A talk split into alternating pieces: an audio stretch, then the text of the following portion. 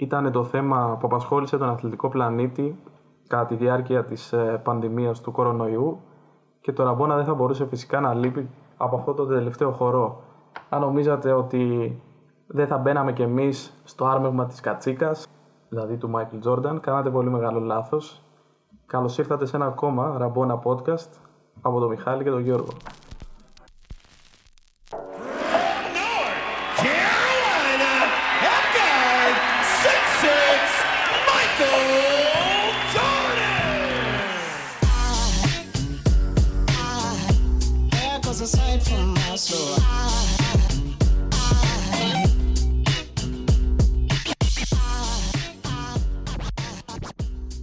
Ήρθατε λοιπόν σε άλλο ένα podcast του Ραμπόνα και πριν μπούμε να χορέψουμε τον τελευταίο χορό του Jordan, να μιλήσουμε για το που μας βρίσκεται. Rabona.gr το, το site, Facebook, Twitter σε, ως Rabona, φυσικά το Spotify, στο οποίο θα βρίσκεται όλα τα podcast και τα προηγούμενα και όσα μελλοντικά έρθουν και το YouTube, όπου σύντομα θα έχουμε και λίγο διαφορετικό περιεχόμενο. Και αφού ασχοληθήκαμε με τα διαδικαστικά, ήρθε η ώρα να ξετυλίξουμε σιγά σιγά το κουβάρι του Last Dance, του ντοκιμαντέρ 10 επεισόδια του ESPN, βλέποντάς το από δύο οπτικές, την οπτική ενός φίλου των Bulls, δηλαδή τη δικιά μου, και την οπτική ενός λίγο πιο αποστασιοποιημένου, του Μιχάλη. Ναι, αρχικά ας πούμε κάποια πολύ βασικά πράγματα γύρω από την παραγωγή. Εννοείται ότι θα έχουμε spoilers, οπότε όποιος τυχόν δεν έχει δει το ντοκιμαντέρ ε, καλύτερα να το ολοκληρώσει πρώτα και μετά να μας ακούσει. Έτσι. Ή όποιος δεν ξέρει ποιος πήρε το πρωτάθλημα το 98, ρε παιδί μου.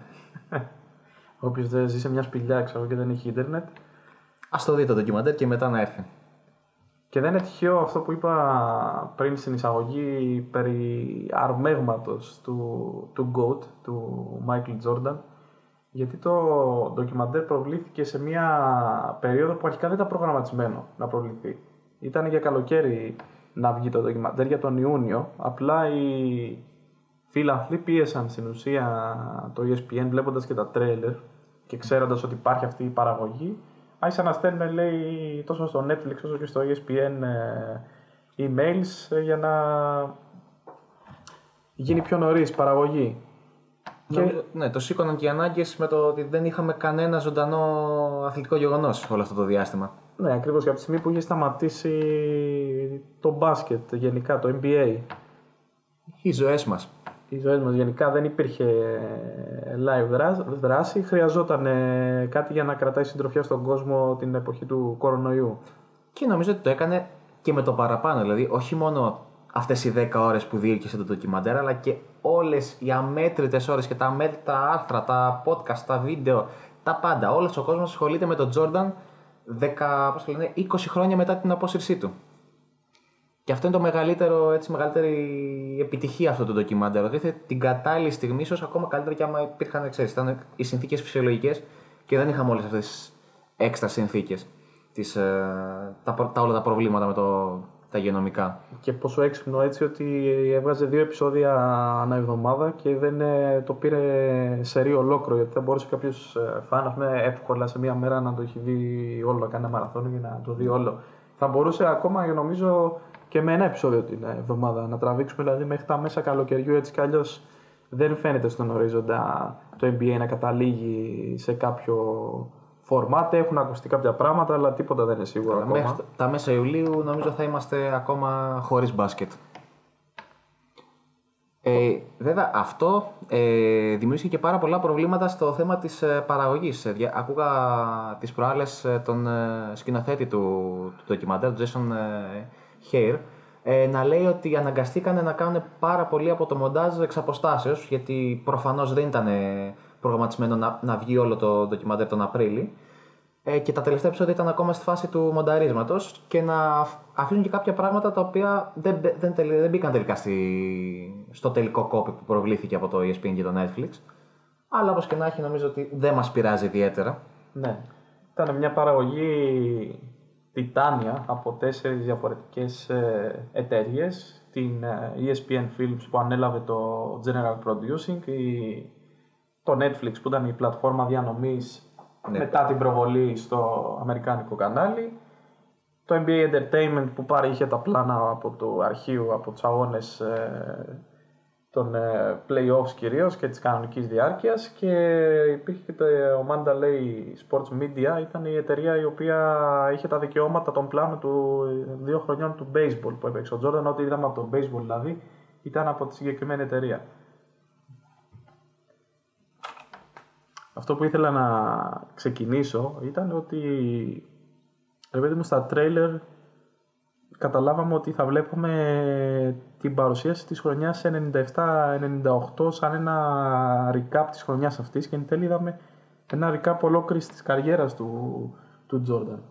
Ή τουλάχιστον της καριέρας που θέλει να θυμάται ο Τζόρνταν, όχι Ναι. ολόκληρη. Της καριέρας όπως θα ήθελε να την παρουσιάσει ο ίδιος. Ναι. Ε, και νομίζω ότι ήταν αυτό και το θέμα που σταθήκαν και οι περισσότεροι από τους εντός εισαγωγικών επικριτές του πώς χειρίστηκε το, το Last Dance το θέμα του, της καριέρας του Jordan για της τελευταίας σεζόν.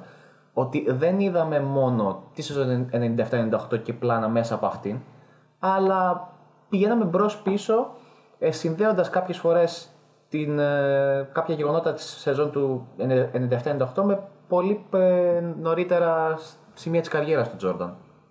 το αφήγημα σε αυτή την κριτική όπως το παρουσίασε και ο Ken Burns, ένας από τους κορυφαίους παραγωγούς ντοκιμαντέρ στην Αμερική, ήταν ότι ήταν μεγάλο λάθος ο Τζόρνταν ε, όταν είναι πρωταγωνιστής, όταν είσαι πρωταγωνιστής σε κάποιο ντοκιμαντέρ είναι πολύ μεγάλο λάθος να είσαι και συμπαραγωγός.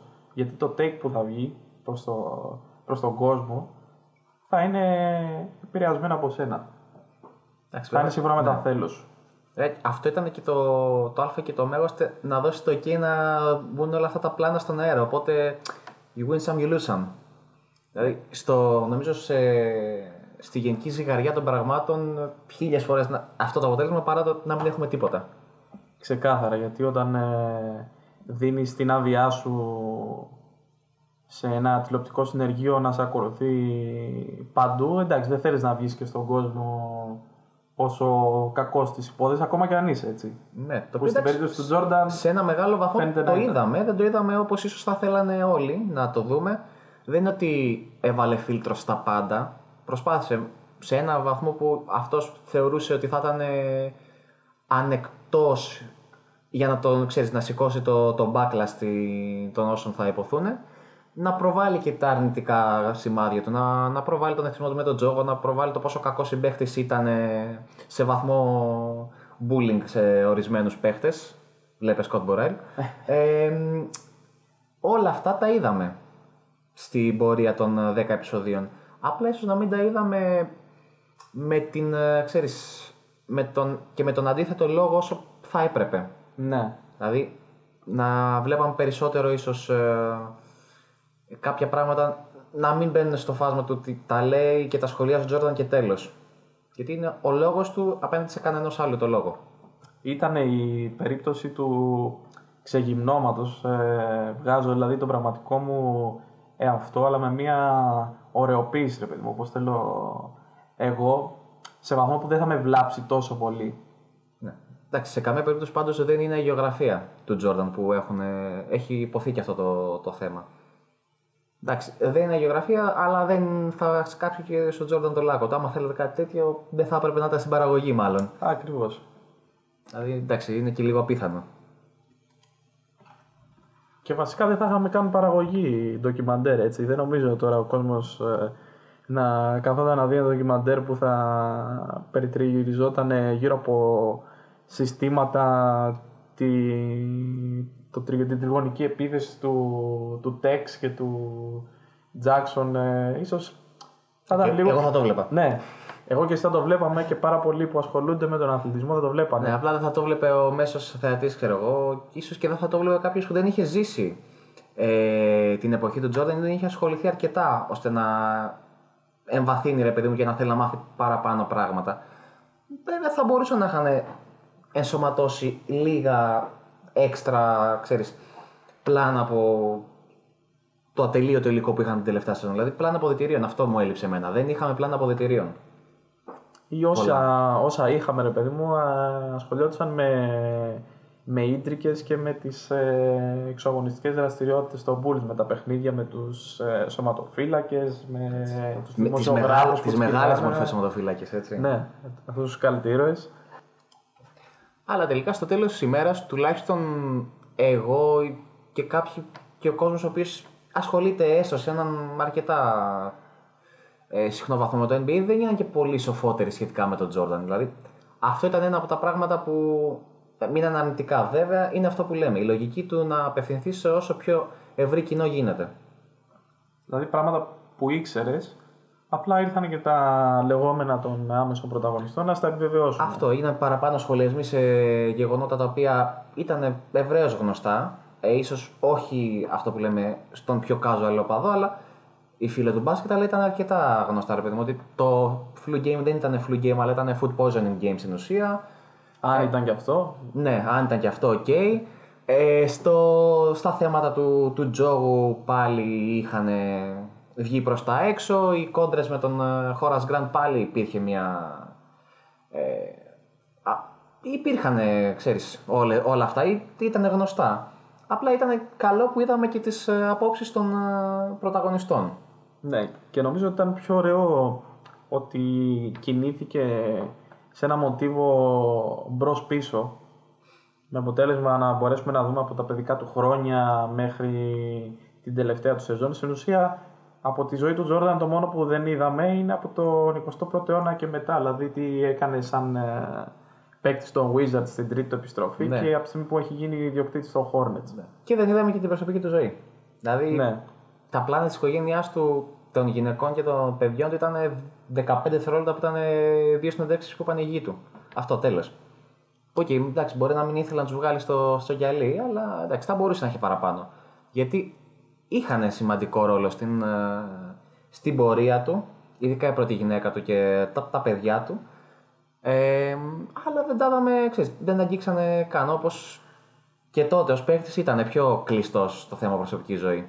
Ναι, είναι λες και δεν είχε σχέση ας πούμε, με γυναίκες. Ε, αυτό φάνηκε ή ότι δεν ήταν παντρεμένος, ε, Ναι. Δε- δεν είχε προσωπική ζωή. δεν είχε προσωπική ζωή στην Δηλαδή, ουσία. τελείωνε τον μπάσκετ, πήγαινε έπαιζε γκολφ. Τελείωνε τον γκολφ, πήγαινε έπαιζε χαρτιά. Και μετά πάλι στο, στο γήπεδο. Αυτό, αυτή ήταν η ζωή του.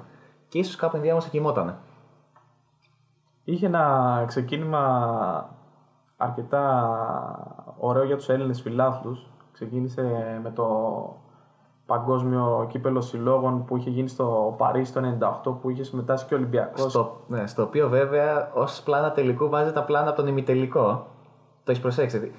Παίζει, το, παίζει 5 δευτερόλεπτα το παιχνίδι με τον Ολυμπιακό και μετά δείχνει τα πλάνα με τον, ε, από τον ημιτελικό και στο τέλος τους Bulls να σηκώνει το, Ναι. το, το McDonald's Cup.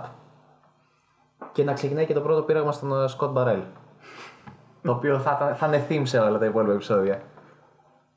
Και έτσι ξεκινάει το ντοκιμαντέρ. Α, Αρχικά μαθαίνουμε λίγο για τα παιδικά και εφηβικά χρόνια του Τζόρνταν, ο οποίος είναι ένας από τους ελάχιστους ε, top ε, αθλητές ε, που προέρχονται από τη μαύρη κοινότητα, ας πούμε, που δεν είχε στην ουσία ζώρικα παιδικά χρόνια. Δεν έμενε σε κάποιο Τρα- τραγική γκέτο, ζωή, ναι. ναι, σε κάποια περίεργη περιοχή που μάστιζαν τα ναρκωτικά και η βία και οι συμμορίες. Είχε μια πολύ υποστηρικτική οικογένεια. Ο πατέρας του ειδικά, το οποίο το portrait του είναι αυτό που λέμε το father figure ε, στο 100%. Ναι, είναι σοκαριστικά καλός πατέρας που συνήθως, άμα δεις 9 στους 10 αθλητές, οι μανάδε τους είναι πάντα δίπλα τους και οι πατεράδες είναι. Δεν ξέρω, το, το λιγότερα διάφοροι. ναι. Δεν ξέρω, το, το έχεις δει το μοτίβο αυτό που υπάρχει. Ενώ στην περίπτωση του Τζόρνταν, ο πατέρας ήταν δίπλα του. Και ούτε ζόρια υπήρχαν, ε, ρε παιδί μου, εντός οικογένειας. Οι γονείς ήταν αγαπημένοι, τα αδέρφια ήταν ε, αγαπημένα. Δεν ήταν, ας πούμε, οι... είχαν καλή οικονομική κατάσταση. Δεν ήταν, ας πούμε, η οικογένεια του Πίπεν που Ναι. αναγκαστήκε να ξεπεράσει πόσα εμπόδια ο Σκότη για να φτάσει εκεί που έφτασε. Και αυτό νομίζω έπαιξε και πολύ μεγάλο ε, ρόλο στο να είναι ο Τζόρνταν αυτός που είναι. Στο να μην ε, έχει ανάγκη ξέρω εγώ, να ζήσει πράγματα που δεν έζησε μικρός, στο να μην ε, θαμποθεί από την απότομη. από τα λεφτά και τη- την απότομη αυτή δόξα. Ήτανε, δεν είχε στερηθεί τόσα πολλά και φαντάζομαι δεν ήταν και, δεν ήταν και πλούσιος. Δηλαδή, ένας απλός εργάτης στη General Electric ήταν ο πατέρας του. Αλλά δεν πεινάγανε κιόλας. Ναι. Και όσο το παρακολουθούσα, ε, ειδικά τα παιδικά χρόνια και πώς διαμόρφωσαν το, το χαρακτήρα του Τζόρνταν, έχοντας διαβάσει πρόσφατα και το, τη βιογραφία του του Kobe Bryant ήταν απίστευτες οι ομοιότητες. Δηλαδή, μια οικογένεια ευκατάστατη. Εντάξει, η οικογένεια Τζόρνταν δεν πλησίαζε την οικογένεια Bryant. Η οικογένεια Bryant ήταν, Εντάξει, ήταν κυρίως, ε, μπασκετμπολίστες, κυρίως ναι. μπασκετμπολίστα με πολλά λεφτά που ζούσαν μια άνετη ζωή τόσο στη Φιλαδέλφια όσο και στην Ιταλία όταν Ναι. ε, μετακόμισαν. Αλλά σαν παιδιά. Τουλάχιστον ήτανε- μεσαίας τάξης, ρε παιδί ναι. μου, κάτι τέτοιο απλό. σαν παιδιά και όλα σαν χαρακτήρες ήταν περίπου το ίδιο. Από πάρα πολύ μικρή ε, εγωμανείς, πορωμένοι με το μπάσκετ και με τον ανταγωνισμό. Ναι, είχαν αυτό το, το tunnel vision που λέμε. Το ότι eyes on the target και θα κάνω τα πάντα για να πετύχω αυτό το στόχο μου. Και πέρα από αυτό ήταν και παιδιά, αυτό που λέμε, στα, λένε στην Αμερική well behaved, με καλές επιδόσεις στο σχολείο, με όρεξη για μάθημα, ξέραν να αφαιρθούν, ήταν ευγενικοί. Λες, με βάση όσα, Ναι, με βάση όσα βλέπουμε. όσα βλέπουμε, ναι. Και είναι εντυπωσιακό το ότι δεν είναι τυχαίο τελικά ότι ο Κόμπε διάλεξε από μικρός στο Τζόρνταν σαν ε, πρότυπο και όχι κάποιον άλλον. Ναι, είδε πράγματα. Γιατί έβλεπε πράγματα, ναι. Ε, από τον εαυτό του σε αυτόν. Αυτό που γίνεται, που βλέπουμε κατευθείαν ήδη από το πρώτο επεισόδιο είναι η κόντρα του Τζόρνταν και γενικότερα των παικτών ε, των Bulls με τον Τζέρι Κράουζε. Ναι, τε- το ανθρώπου που δημιούργησε και κατέστρεψε την, τη δυναστεία ουσιαστικά. Εντάξει, και βλέπεις και το, το πόσο δεν το συμπαθούσαν, ρε, παιδί μου, το πόσο δι- τον κακολογούσαν συνέχεια και μπροστά στα μούτρα του. Και ίσως είναι και λίγο άδικο που δεν ζει για να πει και τη δικιά του εκδοχή των πραγμάτων. Δηλαδή Ναι, αυτό ναι, ναι. Το σκεφτόμουν και εγώ αυτό. χτύπησε λίγο άσχημα. Που εκεί, νομίζω ότι στο τέλος της ημέρας, ε, δηλαδή βλέποντας και τα, κλείνοντας και το, το ντοκιμαντέρ, του δίνεται το credit ότι αν δεν υπήρχε αυτός δεν θα φτιαχνόταν η δυναστεία. Όμως του δίνεται και το, αυτό που λέει... νομίζω, Από όλους τους άλλους εκτό από τον Τζόρνταν. Ναι. Έτσι. Από τον Πίπερ, από τον Ρότμαν, το credit δίνεται ο Τζόρνταν ξεκάθαρα δεν το λέει ποτέ. Ναι, γιατί ο Τζόρνταν είχε, πλη- είχε ενοχληθεί πολύ από τη δήλωση του, του Κράουζ ότι δεν κερδίζουν οι παίχτες τα, τους τίτλους, το κερδίζουν οι, οργα- το, οι ομάδες, το, the organization. Ε, και, και στο τέλος τελικά του βγαίνει και αυτό που λέει και ο Τζόρνταν, ε, πολύ, όχι πολύ κομψά, το σύμπλεγμα του κοντού ανθρώπου, το ότι θέλει να επιβληθεί με το χαρακτήρα του ε, εκεί σε μια κατάσταση που, του δείχνει, που δείχνει ότι δεν ε, ότι ξέρεις, ότι χάνει Δεν τον παίρνει. ε, Δεν τον Ναι. παίρνει, ναι. Και αυτό βγήκε στο τέλος με μια μεγάλη αντιδραστικότητα που δεν νομίζω ότι θα έπρεπε να το κάνει έχοντας τη θέση που έχει. Γιατί στο τέλος της ημέρας αυτός ήταν πιο υψηλά ιστάμενος στον, ξέρεις, στο οργανόγραμμα Ναι, των ναι, Bulls. ναι. Θα μπορούσε να πάρει ε, αποφάσεις που να περνούσε το δικό του χωρίς να τα κάνει, ξέρεις, να τα τεινάξει όλα στον αέρα. Αυτό είναι ένα από τα τρία-τέσσερα στοιχεία που τρέχει νομίζω σε όλα τα επεισόδια και στα 10. Βλέπουμε δηλαδή με, σε κάθε αφορμή Ναι. αναφορά σε αυτό το πράγμα. Γιατί ειδικά η τελευταία σεζόν, ε, η προηγούμενη μπορεί να ήταν η ζήμωση, η τελευταία σεζόν ήταν η κορύφωση αυτού του πράγματος. Που εκεί ο Πίπεν έχει, ειδικά ο Πίπεν, είναι έτοιμος να τα τεινάξει όλα στον αέρα. Το τελευταίο run της ομάδας για τον τίτλο έχει ζητήσει, έχει κάνει trade request, ε, είναι με το ένα πόδι να, να φύγει έξω. Ε, ο Κράουζε είναι στη φάση ότι θέλω να τον διώξω, θέλω να, σας, να, ότι, να σας διώξω όλους, Phil Jackson φεύγει στο τέλος της χρονιάς, δεν πάει να κάνεις 82-0. Και παράλληλα η ομάδα αυτή κυνηγά τον τίτλο. Και δεν είναι τυχαίο η επιλογή της φράσης του Κράουζε στον τίτλο που βαρεθήκαμε να ακούμε There is no backstabbing here, δεν υπάρχουν ε, πίσω απλά τα μαχαιρώματα εδώ. Δηλαδή ο Τζόρνταν ακόμα και στην παραγωγή του ντοκιμαντέρ ήθελε να ηρωνευτεί τον ε, Κράουζε. Εντάξει, ε, και τελικά το κατάφερε το, ο Κράους το, το σκοπό του την επόμενη χρονιά. Που και πάλι εντάξει, βλέπουμε στο τελευταίο επεισόδιο την προσπάθεια εντός εισαγωγικών του, του Ράινστορφ να, να αποσοβήσει τη διάλυση του, του φραντζα, της δυναστείας και την πίκρα του Τζόρνταν ότι δεν έμεινε... Το άφησε μια πικρή γεύση το ότι δεν υπερασπίστηκε τον τίτλο του. Ναι. Ξέρεις, αυτή ήταν η, είναι η πρεμούρα των επιχειρήσεων γενικά να βλέπουν πάντα την επόμενη μέρα, ρε παιδί μου. Δηλαδή, ωραία, σήμερα είμαστε στο νούμερο ένα, πώς θα συνεχίσουμε όμως να είμαστε και... Είναι μακροχρόνια. Άμα προσθέσεις αυτό την πικρία που είχε ο Κράουζ ότι δεν αναγνωρίστηκε ποτέ η συμμετοχή του στο οικοδόμημα όσο θα έπρεπε και τις κακές σχέσεις που είχαν οι παίκτες με την ε, διοίκηση, φαινόταν σαν να θέλουν μια ώρα αρχίτερα να ξεμπερδεύουν ο ένας από τον άλλον. Ναι, ώστε να ετοιμάσουν την επόμενη μέρα πιο γρήγορα. Αλλά όταν έχεις τον καλύτερο παίχτη όλων των εποχών, δεν το κάνεις αυτό. Πρέπει να κοιτάζει και λίγο το τώρα, γιατί σίγουρα έχει να προσφέρει κι άλλα αυτή η ομάδα, ακόμα και αν ήταν ο Τζόρνταν 35 χρονών. Δηλαδή μπορεί να φεύγανε όλοι, ε, αλλά έχοντας τον Τζόρνταν, έχοντας μόνο τον Πίπεν από όλους τους άλλους και έχοντας φυσικά και τον Κούκοτς ε, με συμβόλαιο, είσαι ήδη αρκετά καλά για να διεκδικήσεις το πρωτάθλημα και του χρόνου. Άμα κάνεις σωστές κινήσεις. Βέβαια, από αυτά που είπε και ο Τζόρνταν στο τελευταίο επεισόδιο, φαίνεται να μην δικαιώνεται καμία από τις δύο μεριές. Δηλαδή, αφενός ο Τζόρνταν μίλησε μόνο για μονοετές συμβόλαιο και για να επιστρέφανε για το 7ο. Ο Πίπεν δεν θα το έκανε. Είμαι σίγουρος. Δεν θα το έκανε ή θα το Ο Πίπεν δεν θα το έκανε. Ναι, οι υπόλοιποι όμως ε, φαινόταν ότι δεν είχαν κάτι να χάσουν. Ναι. Ο Τζόρνταν είπε όμως και ακόμη και για το Πίπεν ότι θα το σκεφτόταν σοβαρά. Δηλαδή, ο ίδιο ο Πίπεν είχε δηλώσει ότι μάλλον δεν θα το έκανε. Θα πρέπει να ήταν κάτι πολύ special για να το κάνει και το ίδιο είπε και ο Ρέινστορφ στο τελευταίο επεισόδιο. Ότι δεν θα έβλεπε πόσο ο Πίπεν θα ανανέωνε για ένα μόνο χρόνο.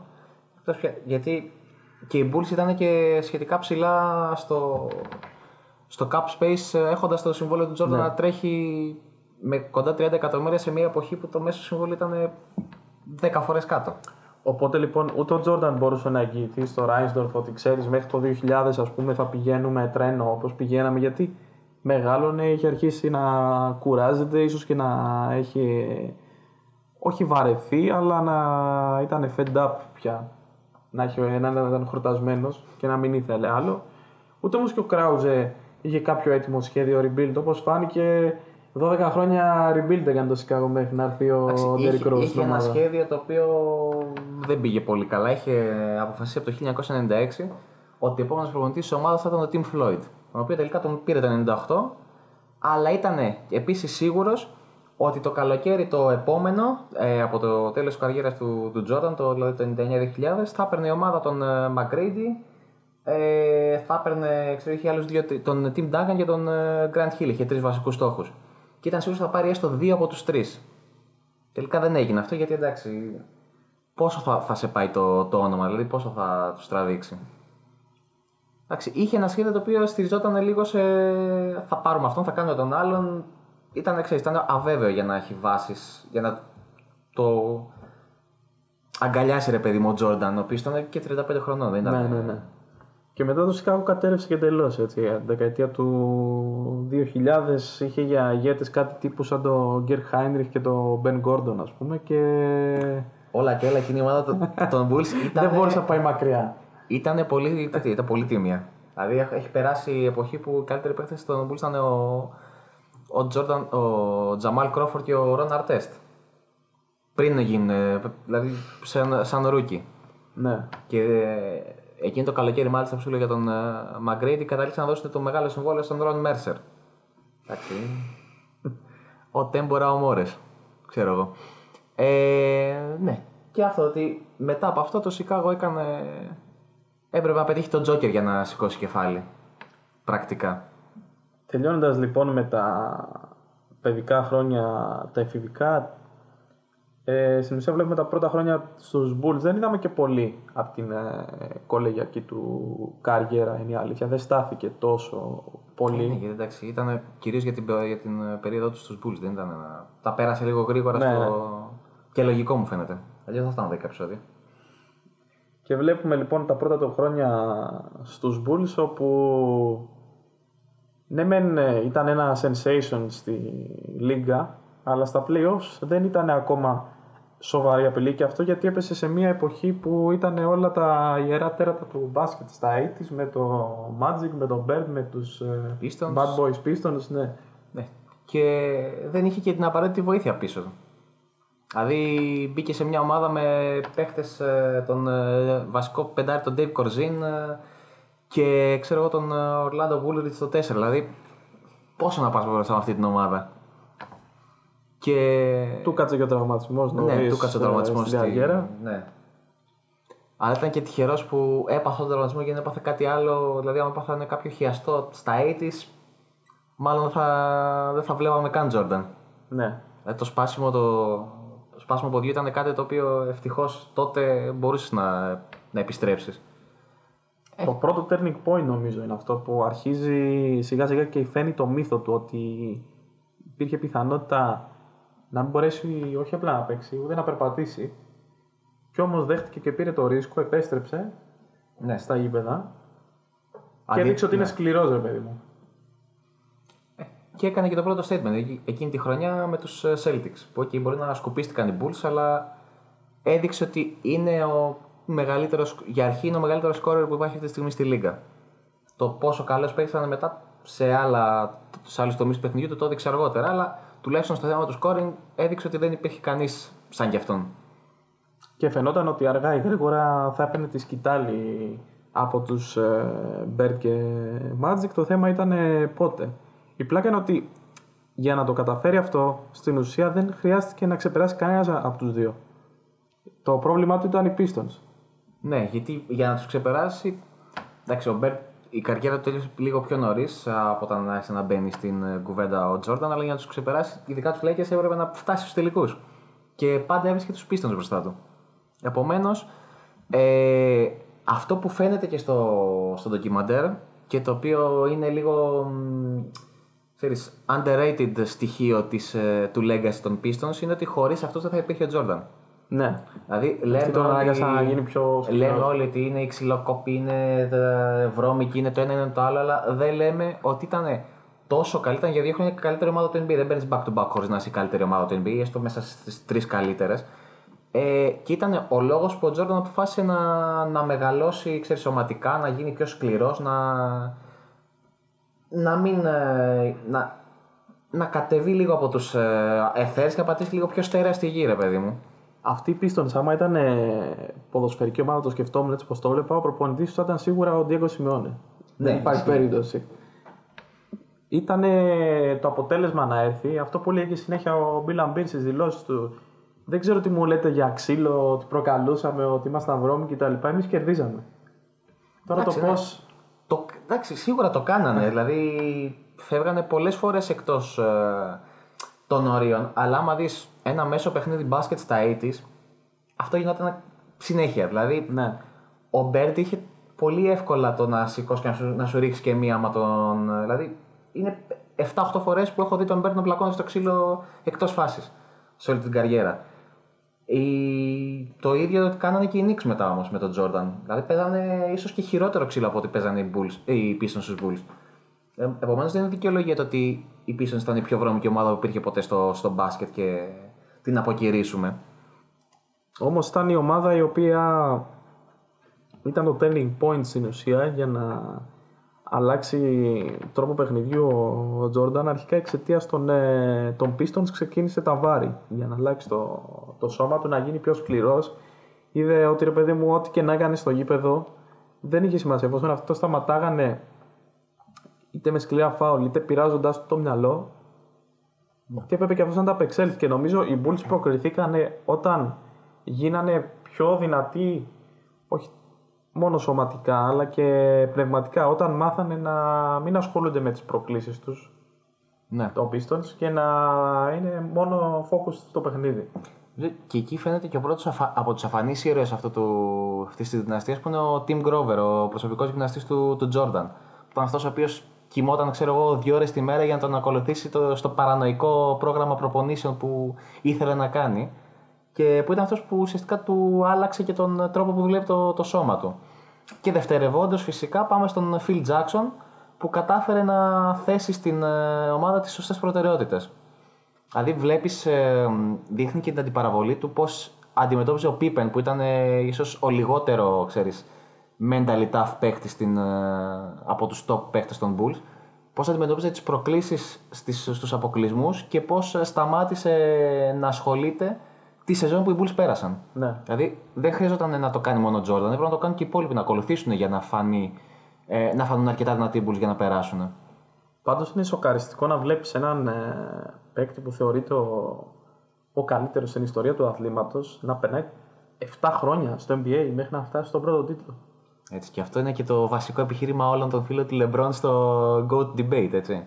Ότι και ο Jordan τόσο έκανε. Ήταν και ο αυτό LeBron που τόσο έγραψα έκανε. στο άρθρο που είχαμε δημοσιεύσει πριν λίγο καιρό για ποιος είναι καλύτερος από τους δύο.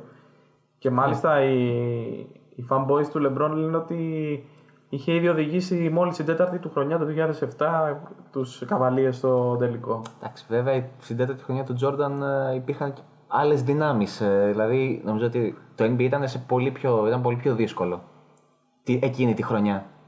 Και εντάξει, και όσον αφορά το Κόμπε, δεν νομίζω ότι μπορεί να συγκριθεί ότι στα δύο χρόνια πήγε ο Κόμπε, ναι, αλλά με ποιου πήγε. Ναι, δεν πήγε στο πρώτο βιολί. Δηλαδή, εντάξει, ο Κόμπε για μένα είναι και εκτός top 5, αλλά αυτό είναι μια μεγάλη, ξέρεις, μια μεγάλη κουβέντα.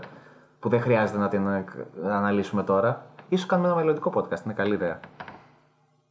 Ε, ένα άλλο μοτίβο που είδαμε στο Last Dance ήταν ε, η παρουσίαση των συμπεκτών και γενικά των ε, συνεργατών του Τζόρνταν, αυτούς δηλαδή τους οποίους θεώρησε ως ε, τη μεγαλύτερη, τις μεγαλύτερες επιρροές στην καριέρα του. Ξεκινήσαμε με το Σκόντι Πίπεν και μάλλον δεν τελειώσαμε και πολύ καλά γιατί ο ίδιος είναι απογοητευμένος με το πώς παρουσιάστηκε στο ντοκιμαντέρ. Ναι, γιατί λέει ότι κάποια από τα αρνητικά του στοιχεία σ- έγιναν, ξέρεις, εμφανίστηκαν πολύ παραπάνω από τα Ίσως- θετικά. ίσως τα θετικά. υπερτονίστηκαν. Ναι, όπως για παράδειγμα η φάση που κάνει το, με το 1,8 δευτερόλεπτα που α- αρνείται να μπει στο γήπεδο όταν ο Κούκοτς είναι αποδέκτης του τελικού συστήματος.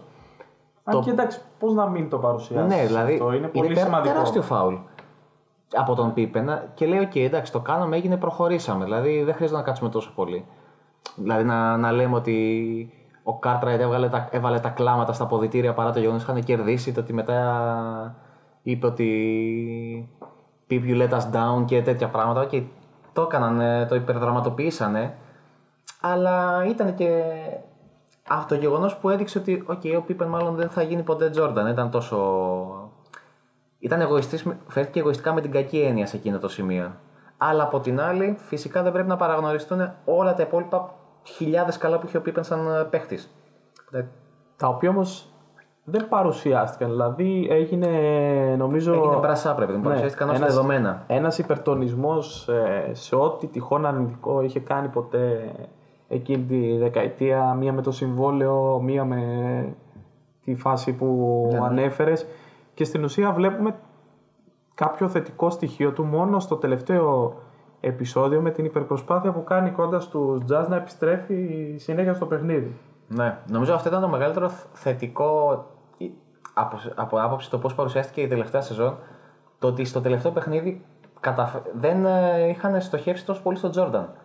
Δηλαδή δείξαν ότι χωρίς τον Μπίπεν, το οποίο δεν μου έκανε εντύπωση βλέποντας τα προηγούμενα 9 επεισόδια, το ότι στο τελευταίο επεισόδιο δείξαν ότι χωρίς τον Μπίπεν οι Bulls θα ήταν καν στο, στην κουβέντα για να κερδίσουν το παιχνίδι. Και ήταν, θα ήταν δεδομένο το Game 7.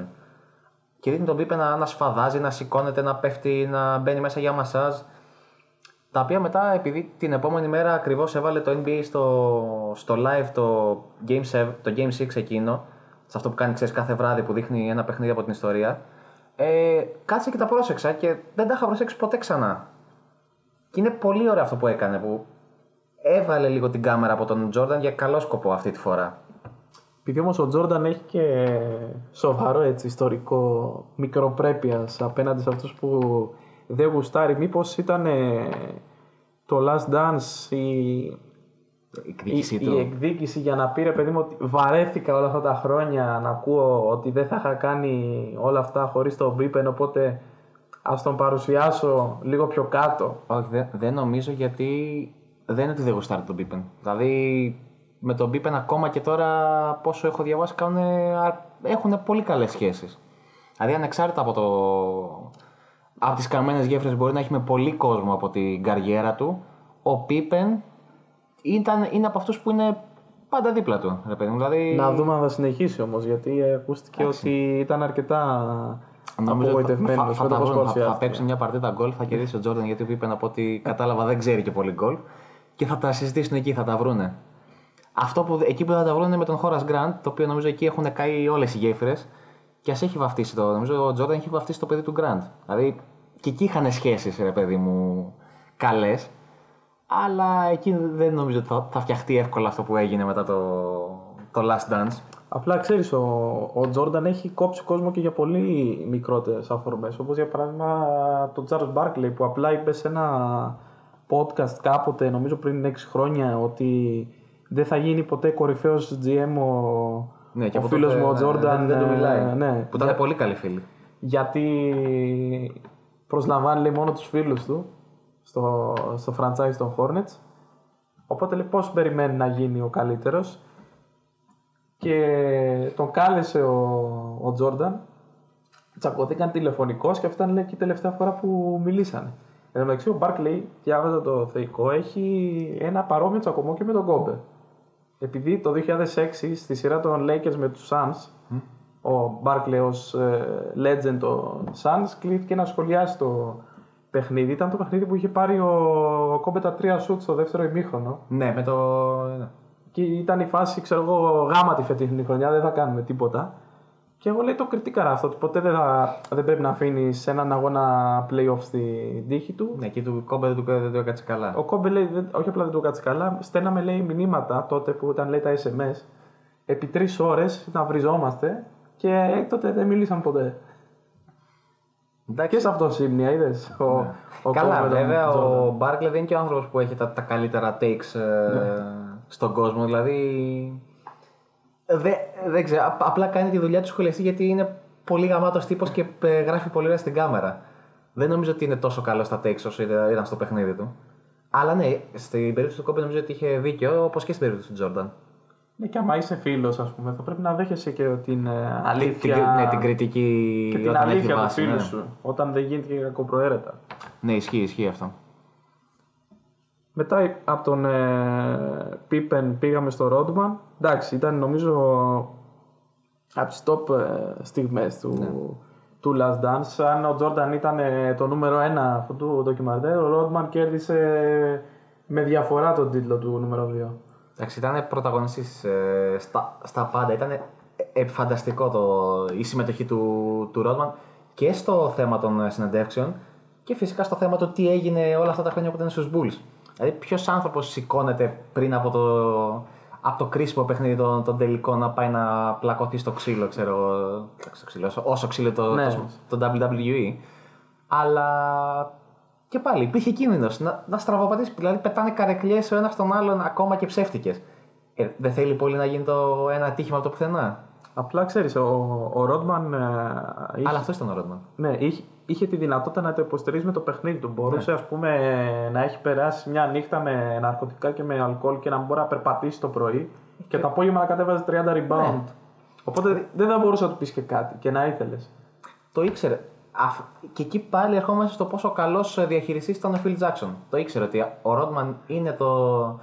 Πώς το λένε, αυτός που θα, μου κάνει, θα κάνει αυτό που θέλω ακριβώς, αλλά πρέπει να κινούμε με τους δικούς μου ρυθμούς. Δηλαδή, τον βλέπεις, γυρίζει, ξέρω εγώ, απροεδο- που είχε πάει προειδοποίητα να- για το wrestling, γυρίζει πίσω γιατί να τον ε, κατσαβιάσει, το κορεδεύει, ξέρω εγώ, τον κόσμο που τον κριτήκαρε.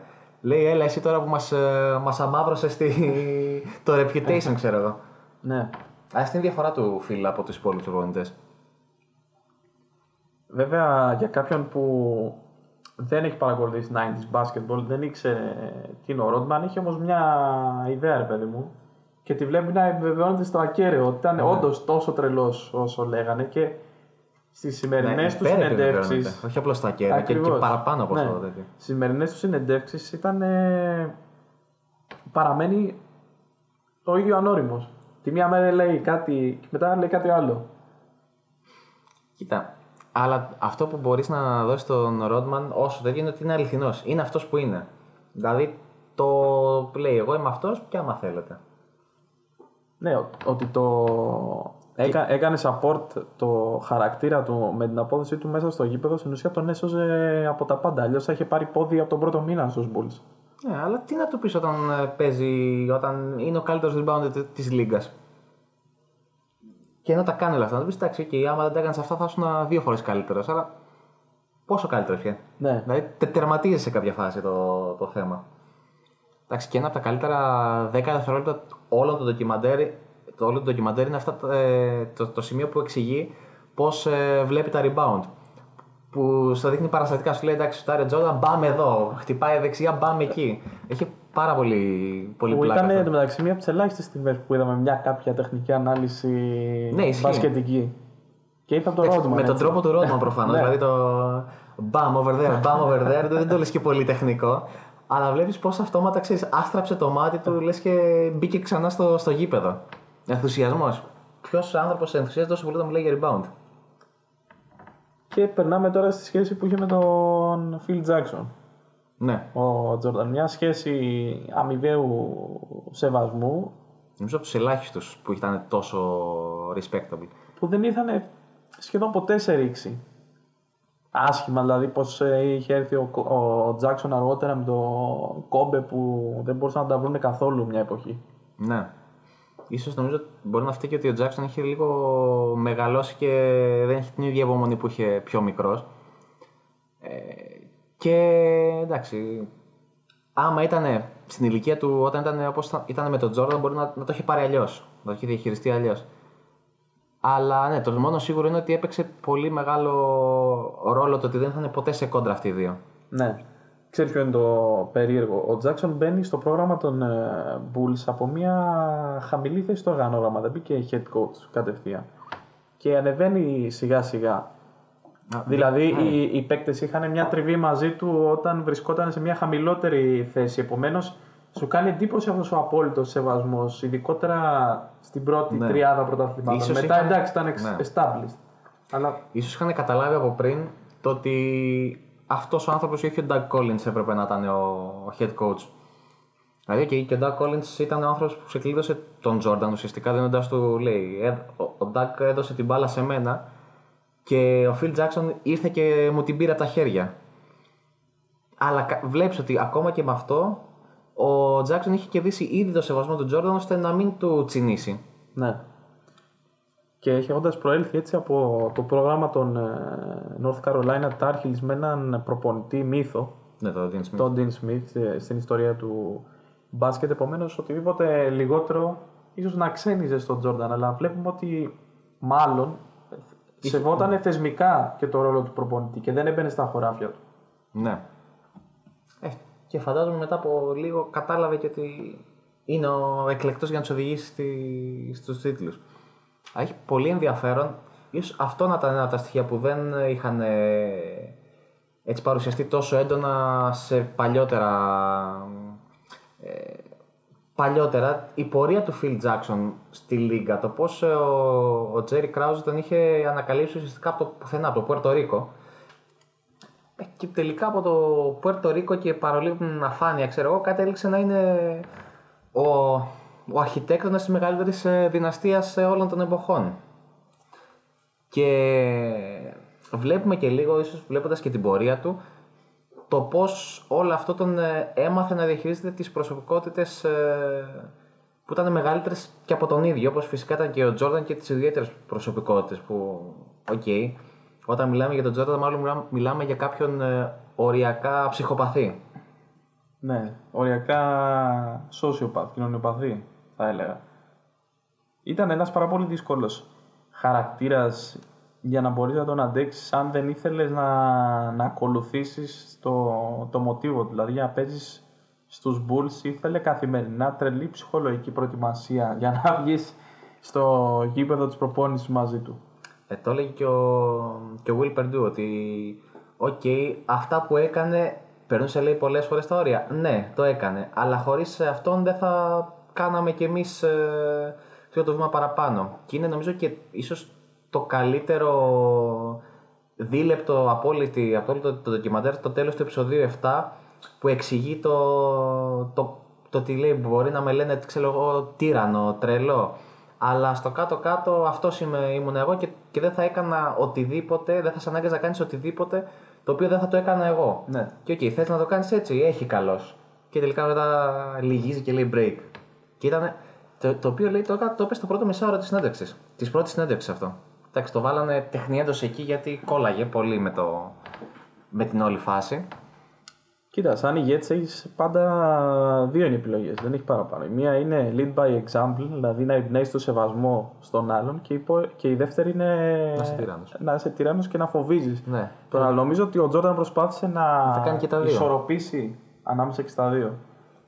Και νομίζω το κατάφερε. Δηλαδή, εκ του αποτελέσματος μπορεί να τον μισούν όλοι, οι συμπαίχτε, ξέρω εγώ, οι πιο πολλοί, αλλά δεν θα, δεν θα πει κανείς ότι δεν ήταν αυτός που πήγαινε πρώτος στο γήπεδο, έφευγε τελευταίος και που θα τους ξελάσπωνε όταν χρειαζόταν.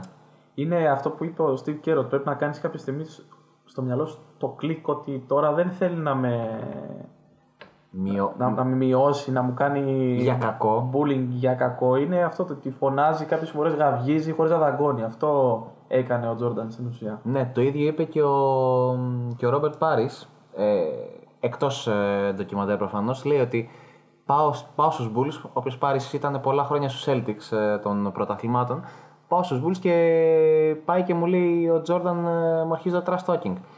Και, και του λέω εγώ ότι αυτά σε μένα δεν περνάνε. Δεν είμαι ο συμπαίκτης που δεν έχει πάρει τίποτα. Έχω περάσει σε ομάδα τόσων πρωταθλημάτων. Και από τότε σταμάτησε να μου γαυγίζει. Δηλαδή θέλει ίσως να δει και από σένα την αντίδραση. Το όπως το ίδιο έγινε ακριβώς και με τον ε, Κέρ. Του ρίξε την πουνιά, την οποία δεν την είδαμε, κρίμα. Φαντάζεσαι να έχεις πλάνο και από αυτό. ναι, του ρίξε την πουνιά και οι σχέσεις τους έγιναν. ε, Καλύτερες. Καλύτερες, Από την γιατί- ώρα που πήρε και το σουτ, ειδικά Αυτό. κοντά στου Jazz, ήταν ο απόλυτος σεβασμός. νομίζω. Γιατί ο, ο Κέρ έδειξε ότι δεν φοβάται να, να αντιμετωπίσει τον Τζόρνταν και ας ήταν ε, ο μισός σε μέγεθος και το 1 δέκατο σε μπασκετικό ξέρεις, ανάστημα. Το ίδιο εντωμεταξύ είναι και με τον Ντόνι Κούκοτς, τον οποίο το, πραγματικά τον τραμπουκίσανε στους ε, Ολυμπιακούς Αγώνες. Χωρίς να φταίει. Βαρκελόνη. Λόγω χωρίς του, να λόγω φταίει. του Κράουζ. Και αναδρομικά, ρε παιδί μου, άμα το σκεφτείς, είναι πάρα πολύ άσχημο. Γιατί είπε ο Κούκοτς ότι εγώ λέει προερχόμουν από μια χώρα που μαστιζόταν από εμφύλιο πόλεμο και είχα τρελά λέει θέματα να σκεφτώ, όχι αν θα μου κάνουν λέει Ναι. bullying Και οι ενώ- οι μελλοντικοί μου συμπαίκτες. Και νόμιζαν οι άλλοι ότι έτσι θα τον κάνουν. Ναι. ναι in- intimidate. Αλλά δεν τους είχε περάσει καν από το μυαλό αυτό το πράγμα. Δηλαδή την κόντρα που είχαν με τη δίκηση των ε, Bulls στην ουσία Ναι, την θέλα- ξεσπάσανε πάνω ναι. σε ένα παιδί τότε. Που και βέβαια και ο ίδιος έδειξε ότι α, δεν, ε, δεν χαμπάριασε γιατί πήγε στο τελικό και στο δεύτερο παιχνίδι στο, στους Ολυμπιακούς και έβγαλε show. Και εκεί άρχισε πάλι να αλλάζει η κατάσταση και να τον ε, σέβεται. Βλέπεις το μοτίβο έτσι. Δηλαδή θα προσπαθήσει να σε πατήσει αν το καταφέρει σε διαγράφει, αν του δείξεις έστω και την παραμικρή αντίσταση. Δηλαδή, νο- νομίζω ότι αυτό ήταν και το μεγαλύτερο κλου από την ε, σχέση του Τζόρνταν με τον, ε, με τον Μπαρέλ. Ότι ο Μπαρέλ δεν νομίζω ότι έδειξε αυτή την αντίσταση που έδειξαν οι άλλοι. Και ήταν και το μεγαλύτερο παράπονο του Τζόρνταν. Ότι ήταν, λέει, he was such a nice guy. Ότι δεν μπορούσε να του γυρίσει να του κάνει το διακόπτη. Μπορεί να ήταν ο καλύτερος παίκτης, ξέρω, ήταν πολύ καταλαντούχο, αλλά δεν του έκανε το κλικ αυτό. Και ίσως μάλλον το θεωρεί και δικιά του αποτυχία ο Τζόρνταν. Και- Γιατί είναι ο Τζόρνταν; Οκ, ο αντιλόγο όμως λέει ότι okay, στα πλαίσια μιας ομάδας, σαν αθλητής, σαν συμπαίκτης, μπορείς να το κάνεις αυτό, αλλά σε έναν συνάνθρωπό σου το να, το, να σου λέει άλλο. Προφανώς, ναι. Με ενοχλεί αυτό το πράγμα, σταμάτα το Και να μην το κάνει. και να μην το κάνεις. Είναι δείγμα. Κάτι πάει στραβά με Κάτι σένα. πάει στραβά, ναι. Είναι δείγμα μονομανίας, που θα το πω, εγωπάθειας. Ότι εγώ θέλω να παίρνω τα πρωταθλήματα, να έχω ένα συγκεκριμένο επίπεδο ανταγωνισμού δίπλα μου. Αν δεν μπορείς, έχεις φύγει. Ναι, τελειομανίας ίσως. Ε. Πέρα από εγωπάθειες. Δεν είναι μόνο ότι θέλει να είναι ο καλύτερος, θέλει όλοι να λειτουργούν σαν κι αυτόν. Ξέρεις, είναι αυτό το σπαστικό παιδάκι των ε, παιδικών και φοιτητικών μας χρόνων που παίζουμε ένα ομαδικό άθλημα και τον βάζεις... Ε, είναι καλός ρε παιδί μου, αλλά δεν μπορεί να συνεργαστεί. Το βάζεις σε μια ομάδα που θεωρεί ότι οι συμπαίκτες του δεν είναι και πολύ καλοί και τους βλέπεις Ναι. τη στιγμή που κάνουν λάθη Ναι, και αντί και να του τους- γυρνάνε τα μυαλά Ναι, και παίρνει την μπάλα, ξέρω εγώ, και δεν τη δίνει ποτέ. αυτό, αντί να τους βοηθήσει, Νευριάζει. ναι, νευριάζει και χαλάει τα, τα πάντα. Απλά ο Τζόρνταν ήταν τόσο καλός που και κάποιες φορές μπορούσε να μακιγιάρει αυτή την ε, έλλειψη συνεργασίας, ρε παιδί μου.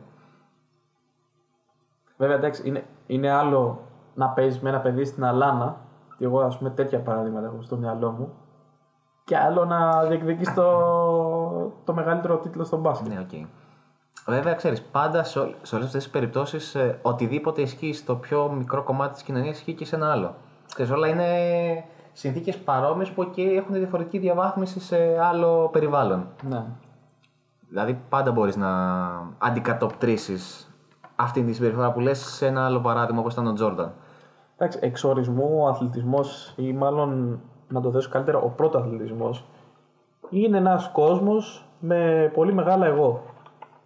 Πόσο μάλλον το, το NBA που είναι το κορυφαίο επίπεδο μπάσκετ. Είναι δεδομένο ότι ο καθένας εκεί πέρα χωρίς καν να έχει αποδείξει κάτι, ρε παιδί μου. Απλά γιατί έκανε μια καλή χρονιά στο κολέγιο ή γιατί στο Λύκειο ξέρω εγώ, τον γλείφανε όλη η κοινότητά του ότι είσαι ο κορυφαίος. Ναι. Έχει έρθει και είναι ήδη με ένα τουπέ στο Θεό. Βλέπουμε μια πρόσφατη δήλωση που έκανε ο, Ο Λαμέλα ο, Μπολ. ο, ο νεότερος Μπολ που θα γίνει ο καλύτερος ε, μπασκετμπολίστας όλων των εποχών. Και εντάξει, από την άλλη, να πούμε ότι αν δεν έχεις το στόχο να γίνεις ο καλύτερος, ε, εντάξει, δεν θα μπορείς να γίνεις. Ξέρεις, αυτό που λέμε shoot for the star to reach the sky. Στόχευες υψηλά και δεν το καταφέρεις. Θα, θα, θα φτάσεις κάπου κοντά. Όταν όμως ε, σ- Απλά μην μιλάς πολύ. Δηλαδή, Ναι. μην, μην, εκ- μην εκτίθεσαι. Όταν σε μια λίγα 750, δεν ξέρω Αυτό. πόσοι, πόσοι είναι εκεί στο NBA, ε, δεν θα σου πω όλοι, αλλά μια ισχυρή πλειοψηφία το πιστεύει, είναι δεδομένο ότι θα δημιουργηθούν ε, ανταγωνισμοί, πικρίες, είναι σίγουρο ότι κρατάνε κακίες ο ένας τον άλλον σε ένα τέτοιο περιβάλλον και Καλά, εντάξει, περιμένουν μιλάμε για πότε θα τα αποδώσουν. Αυτό, τεράστι, τεράστιους, ε, τεράστια εγωιστές παίκτες. Και είναι λογικό. Και αυτό ξέρεις από πού βγήκε περισσότερο σαν συμπέρασμα από το γεγονός ότι ο Τζόρνταν συνέθετε ψεύτικες ιστορίες στο μυαλό του για να μπορεί να θυμώνει με τον άλλον ακόμα και όταν δεν του έδινε μια αληθινή αφορμή. Ναι, είναι χαρακτηριστική ιστορία με τον Λαμπράτφορντ Σμιθ, ακούω όνομα. που λέει ο Τζόρνταν ότι κάτι του είπε μετά το τέλος του, του αγώνα και από ό,τι φαίνεται υπάρχουν αρκετές ε, μαρτυρίες ότι μάλλον αυτό δεν ισχύει. Το το είπε ήταν κάτι, ξέρεις, για να δώσει κίνητρο στον εαυτό του να τον ε, σβήσει στο επόμενο παιχνίδι που θα παίξουν μαζί. Αντίπαλοι. Απλά τσαντίστηκε ότι ο Ρούκι του έβαλε ξέρω, εγώ, 37 Ναι, τελευταίο πόντους. στο κεφάλι. Ναι, ή όπως ήταν η ιστορία με τον Ρέτζι Μίλλερ. Που και εκεί μάλλον πίσω ο Ρέτζι να μην λέει όλη την αλήθεια. Αυτή η ιστορία που λέει ότι από τότε τον έλεγα μόνο ή, ή Black Cat ή Black Jesus ή σκέτο Jordan. Εντάξει, Ψηλό στα όρια τη καλτήλας αυτή η ιστορία. Αν και εντάξει, αυτή η τακτική στο NBA δεν είναι ίδιο του Τζόρνταν, ούτε την ε, εφήβρε, ούτε είναι ο μοναδικός. Δηλαδή υπάρχουν και τρελές ιστορίες άλλων παικτών τύπου του Σακίλ Ονίλ με το David Robinson που λέει ότι όταν ήταν ο, ο Σάξ στους ε, Lakers και ο Robinson στους Πέρσι και ετοιμάζονταν να παίξουν στους τελικούς της Δύσης στο πρώτο πρωτάθλημα των ε, Lakers.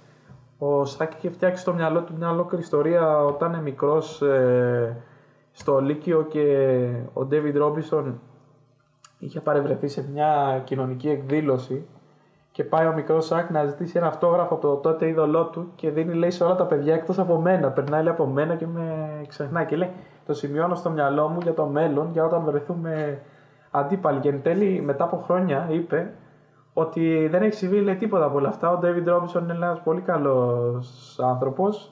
Δεν θα το έκανε ποτέ, αλλά κάπως έπρεπε λέει, να, να τσακωθώ λέει, μαζί του, να θυμώσω, για να αποδώσω καλύτερα. Θα μπορούσε πολύ απλά να σκεφτεί το, τη σεζόν του, του 94 που έκατσαν οι Spurs και δίναν την μπάλα στο Robinson για να κλέψει τον τίτλο του πρώτου σκόρερ από τον Shaq. Και έβαλε 71 πόντους με 45.000 προσπάθειες στα τελευταία δύο λεπτά του αγώνα. ναι, γι' αυτό είχαν και beef για πολλά χρόνια μεταξύ τους. Και που λέει, εντάξει, και εκεί ο, ο Shaq λέει εντάξει, αυτό μάλλον τους νοιάζει περισσότερο το να πάρει τον τίτλο παρά να κερδίζουν. Ε, ήταν νομίζω αρκετό για να του δώσει κίνητρο. Δεν χρειάζεται να, να φανταστεί ολόκληρες ιστορίες για το πώς δεν τον, ε, το, τον έγραψε το παιδί, ξέρω εγώ, κάτι τέτοιο. Αλλά. ΟΚ, okay, άφησε η ψυχή των, ε, των stars του, του, του μπάσκετ. Ίσως είναι και ένας κόσμος που σε αναγκάζει να γίνεις έτσι petty. Δηλαδή, είπε ο, στο επεισόδιο με τον ε, Michael Jackson νομίζω, που λέει ο, ο Jordan, ότι είναι ωραίο να είσαι, λέει, Jordan για μια ώρα, αλλά δοκιμάστε, λέει, να είστε Jordan για μια χρονιά. Ναι. Θα το μισήσετε.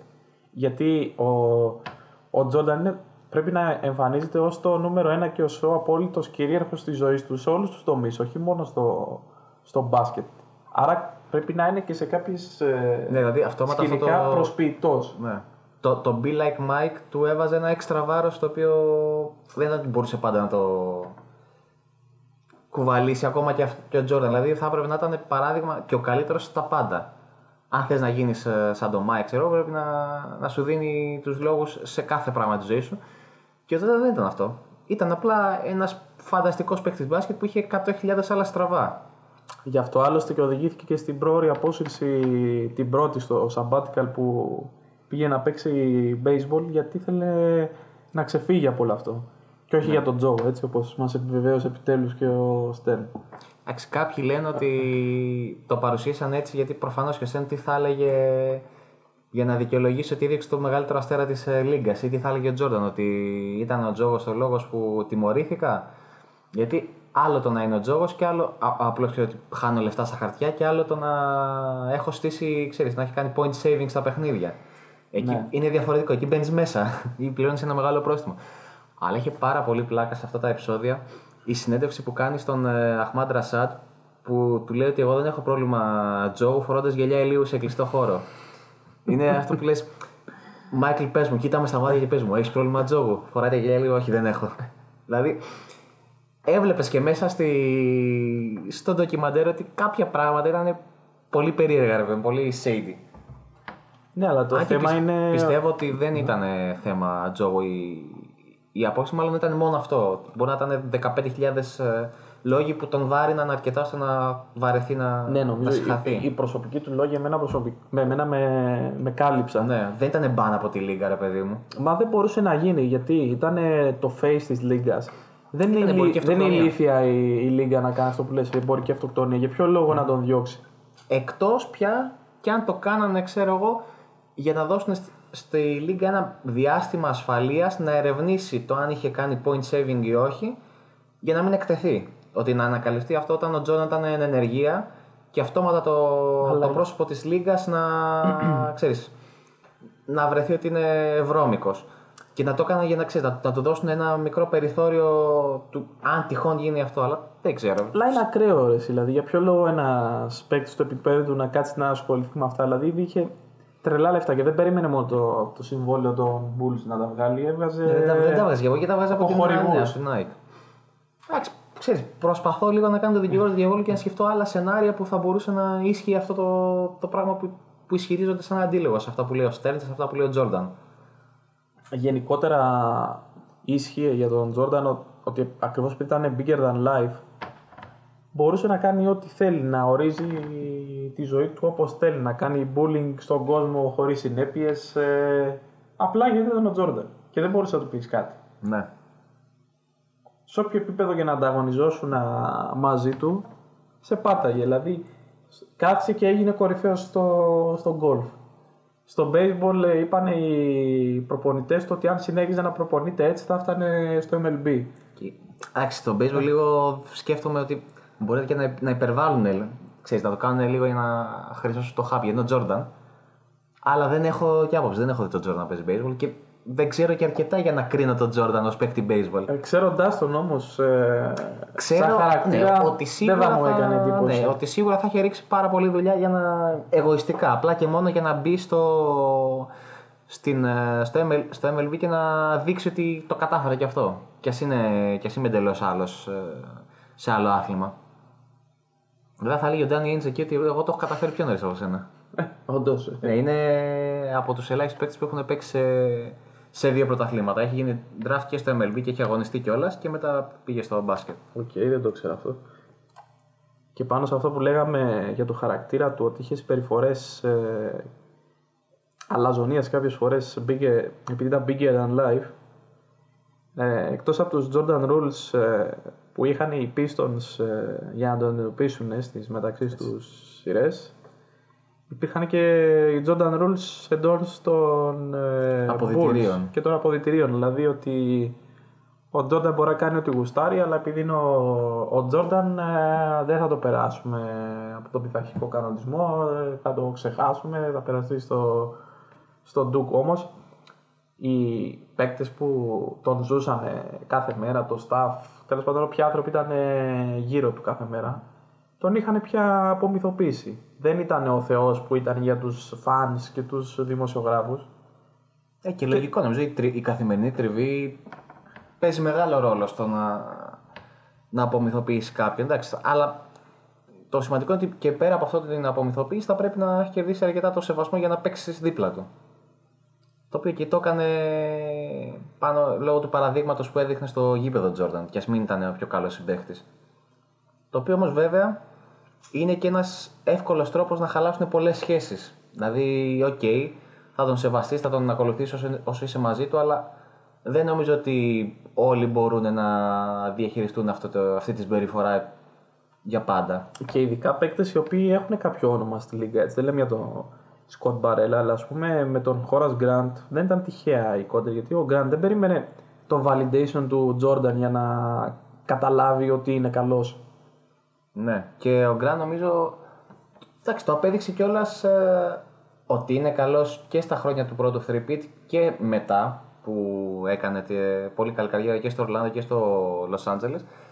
Και απέδειξε βέβαια και εκείνα τα χρόνια ότι τον είχε ενοχλήσει το ότι δεν ε, έμπαινε στις ίδιες προτάσεις μαζί με τον ε, Τζόρνταν και τον Πίπεν. Δηλαδή είναι χαρακτηριστική η σκηνή που αποκλείουν οι Magic τους Bulls την- στην επι- στην επιστροφή του Jordan και ο Grant ανεβαίνει στις ε, πλάτες των συμπεκτών του και πανηγυρίζει μέσα στο United Center ε, λες και πήρε το πρωτάθλημα. Φαίνεται ότι υπά- ότι υπάρχει λίγο, ξέρεις, λίγο πίκρα και βγαίνει μπροστά. Και φυσικά με το θέμα Grant υπάρχει και όλος, όλη αυτή η συζήτηση που έχει ξεκινήσει από την προηγούμενη Δευτέρα του αν είναι αυτό το καρφί πίσω από το βιβλίο του Sam Smith, το Jordan Rules που λέγαμε και, και πριν. Και ποιος λέει ψέματα, λέει ο Grant, λέει ο Jordan.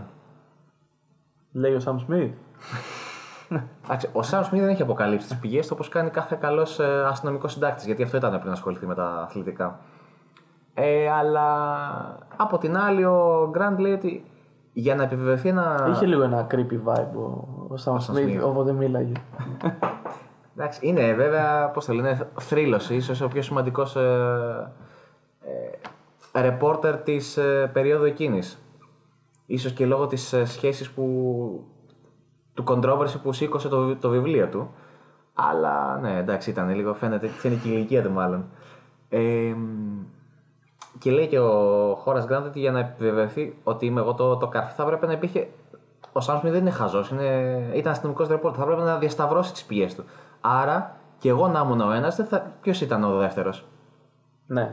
Και μετά πέρασε και στην αντεπίθεση λέγοντας ότι ο Τζόρνταν ε, είπε ότι στα πρώτα χρόνια οι συμπαίκτες του παίρνανε κόκκες και καλούσαν κολγκέρ Ναι, αυτό, στο αυτό δεν είναι ξενοδοχείο. καρφί. Αν και αυτό νομίζω το είπε ψηλοαθώα ο, ο Τζόρνταν. Ναι, δεν, το- δεν- δεν, το δεν είχε, δεν είχε κατάλαβε. στο μυαλό του ότι θα φέρει τέτοιο σάλο. Βέβαια, φαντάσου τώρα να είσαι κάποιος από τους παίκτες εκείνης της ομάδας να βλέπεις με την οικογένειά σου το ντοκιμαντέρ και να λέει στα πρώτα 20 λεπτά του πρώτου επεισοδίου μπαίνω στο. χτυπάω το, το, το- ένα από τα δωμάτια τους παιχτών μου, ξέρω εγώ, στο ξενοδοχείο και βλέπω μέσα να. πώς το λένε, κόκκες, ναρκωτικά και γυναίκες. Και εγώ να είμαι, όχι, όχι, δεν θέλω, πάω να πιω πορτοκαλάδα και ηλεκτρολίτες. Όχι εγώ, αγάπη μου, οι άλλοι. δηλαδή, ναι, τι, τι θα έλεγε, ξέρω εγώ, ο ένας από τους παίχτες των, των Bulls εκεί πέρα; Και εντάξει, και είναι και μια ομάδα μπάσκετ που είναι άλλα 11 άτομα. Δεν είναι ότι είναι πάρα πολλοί για να κρυφτεί. Δηλαδή, έχεις ήδη δακτυλοδείξει 12 παίχτες στη σεζόν 85-86 αυτή τη στιγμή. Και- Και οκ, αυτό μπορεί ίσως να το ξεφύγει αυτό, αλλά γενικά στην ε, περίοδο, αυ- σε αυτά τα 10 επεισόδια του Last Dance υπήρχαν και πράγματα τα οποία σήκωσαν μεγαλύτερη συζήτηση και δεν αναφέρθηκαν τόσο εκτενώς. Ίσως δεν έδωσε και ο ίδιος την ε, απαραίτητη εξήγηση που θα έπρεπε. Όπως είναι το θέμα της ενασχόλησής του με τα ανθρώπινα δικαιώματα. Το αν ε, ήτανε- είχε την διάθεση να προασπίσει λίγο, να ασχοληθεί με τα δικαιώματα όπως κάνανε άλλοι μεγάλοι μαύροι αθλητές, όπως ο Μαχάμεντ Άλλη. Κλασικό παράδειγμα ή ο Μπιλ Ράσελ παλιότερα και έχει ξεμείνει Ή και... ο Λεμπρόν Τζέιμς σήμερα. Ναι. Και έχει μείνει χαρακτηριστικά και η ατάκα του Τζόρταν ε, ότι και οι Ρεπουμπλικάνοι αγοράζουν παπούτσια, το οποίο είναι νομίζω το, ξέρεις, το πόστερ όλης αυτής της ε, εντός εισαγωγικών επιχειρηματικής αντιμετώπισης ε, των κοινών από τον Τζόρταν. Δηλαδή, ο Τζόρταν ήθελε να τα έχει καλά με όλους. Εντάξει, το οποίο από τη μία είναι σεβαστό, αλλά από την άλλη είναι αυτό που λες ότι έχεις μια μεγάλη, μια πολύ ισχυρή θέση, δηλαδή είσαι ο πιο σημαντικός άνθρωπος στον πλανήτη, δεν είναι υπερβολή να το πούμε αυτό. Ε, θα μπορούσε να κάνεις κάτι Ναι, έμεινε λίγο σε ακραίο βαθμό εκτός των ναι. κοινών. Δεν ήταν. Όχι, υπάρχουν αθλητές που δεν θέλουν να μπλέκονται και πολύ, αλλά εί- είτε διαβάζοντας βιβλία για αυτόν, είτε βλέποντας το Last Dance, ούτε καν ας πούμε, σε πολύ normal θέσεις που όλη η ανθρωπότητα ας πούμε, συντάσσεται, δεν τον είδες να τοποθετείται. Και μάλιστα είπε ότι στα πρώτα του χρόνια που είχε προσπαθήσει ας πούμε, να το παίξει κοινωνικό πρότυπο, να πλησιάσει τα παιδιά, ότι μετάνιωσε ακόμα γι' αυτό. Ότι θα έπρεπε να περάσει όλη του την καριέρα όπως ήταν στα τελευταία, αποστασιοποιημένος. Μόνο μπάσκετ. Ναι, εντάξει, είναι μια σεβαστή άποψη. Οκ. Ε, ίσως να μην συνάδει απλά με το στάτους ε, του Τζόρνταν. Δηλαδή θα ήταν ε, ντε- πολύ πιο αποδεκτή για έναν παίκτη πιο κάτω από αυτόν. Που δεν έχει τόσο βάρος η άποψή του. Αλλά από την άλλη είναι και αυτός σε ένα επικίνδυνο τρυπάκι του να άμα γίνει πολύ, ξέρεις, ασχοληθεί πάρα πολύ με θέματα που, που καίνε πάνω στο peak της ε, καριέρας του Να και ίσως- δυσαρεστήσεις κάποιους ανθρώπους. ναι, και ίσως σε μια εποχή που δεν ήταν τόσο εξές, ευρέως διαδεδομένο το ένας αθλητής να μιλάει. Πλέον ακόμα και ούτε σήμερα, δηλαδή υπάρχουν και περιπτώσεις που ακόμα και σήμερα δεν επιτρέπεται εντός εισαγωγικών σε έναν αθλητή να μιλάει για θέματα που καίνε. Ε, να έχει αντίκτυπο στην ε, εντός των γηπέδων καριέρα του. Και μπορεί να μην το ήθελε όπως ξεκάθαρο παράδειγμα είναι ο Greg Hodges, ο συμπαίχτης του οποίο δεν αναφέρθηκε καθόλου στο ντοκιμαντέρ, που είναι άλλα ένα από τα θέματα που σχολιαστήκαν αρνητικά, ο οποίος είχε φάει silent ban από τη Λίγκα για τις ε, πεπιθήσεις του και για την ε, θέλησή του να ασχοληθεί με όλο αυτό τον κοινωνικό στιγματισμό των, ε, των μαύρων αθλητών. Ή και λίγα χρόνια αργότερα από τον Χότζες ο Σαρίφ Αμπτούλ Ραχίμ, ο οποίος πάλι για θέματα ε, κοινωνικών αν- ανισοτήτων και φιλετικών ανισοτήτων εκδιώχθηκε από τη Λίγα ουσιαστικά.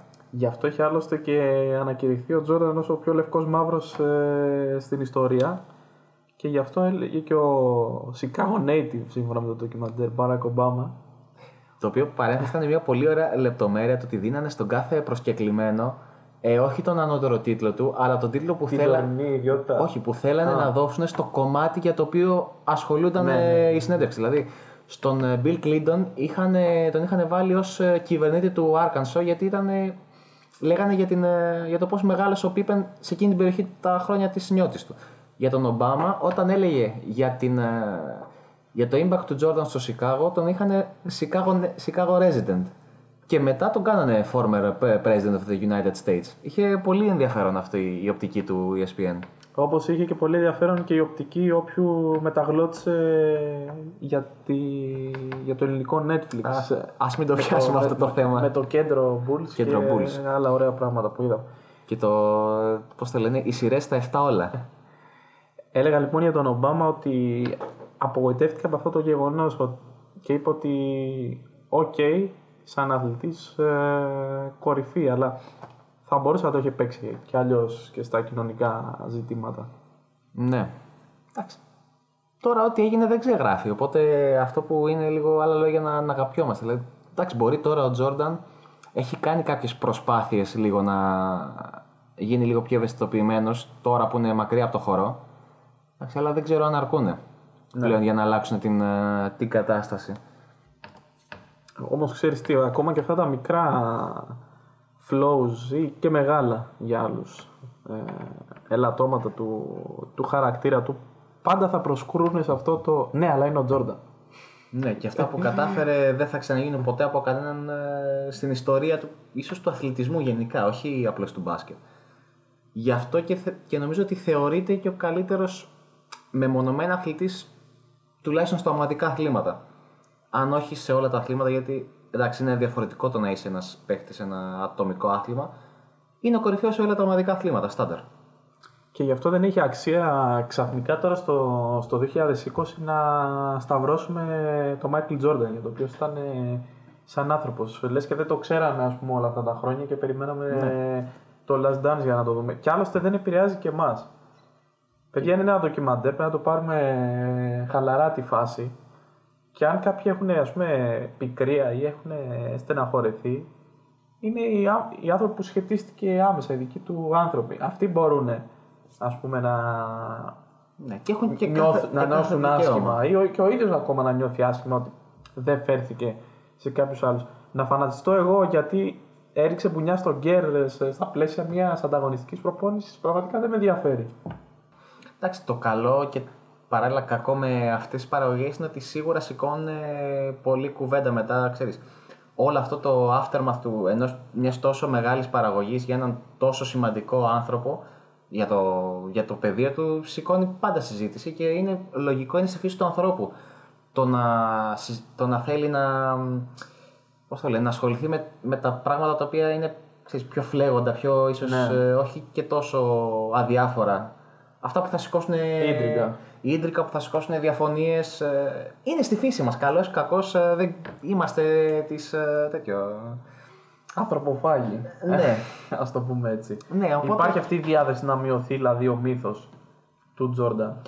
Που πάνω σε αυτό θέλω να σε ρωτήσω. Έχοντας δει αυτά τα 10 επεισόδια και τίποτα άλλο, για σένα τι έγινε, μειώθηκε, αυξήθηκε ή έμεινε το ίδιο ο Τζόρνταν; Κοίταξε, θεωρώ ότι έμεινε το ίδιο. Χωρίς να έχοντας ζήσει την εποχή του, δεν είχα και το first take για να μπορώ να σου πω ότι στα 90s πίστευα αυτό. Μετά το ντοκιμαντέρ ε, άλλαξα γνώμη. Πολλά πράγματα τα είδα και εγώ για πρώτη φορά. Έχοντας διαβάσει και έχοντας ασχοληθεί, εντάξει, σίγουρα όχι όσο εσύ που είσαι και φίλο της ομάδας, τα περισσότερα τα ήξερα, αλλά τα περίμενα. Δεν σοκαρίστηκα δηλαδή, με κάποιες ε, συμπεριφορές.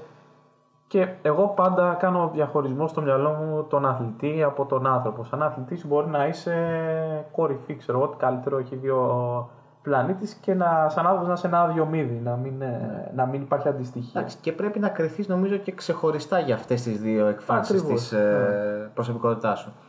Οκ, υπάρχουν, πάντα υπάρχουν κάποια σημεία που αυτά τα δύο αναγκαστικά θα διασταυρωθούν και εκεί ίσως θα δείξει, θα δείξει κάποια πράγματα παραπάνω για σένα, αλλά στο 70%, στο 80% μπορεί να λέω και, και πολύ, ε, δεν θα χρειαστεί να γίνει αυτό. Θα κρυθείς για αυτό που είσαι μέσα στο γήπεδο και γιατί αυτό βλέπει ο κόσμος. Να σου πω, ας πούμε, ένα προσωπικό μου παράδειγμα που δεν μ' άρεσε καθόλου στον Τζόρνταν.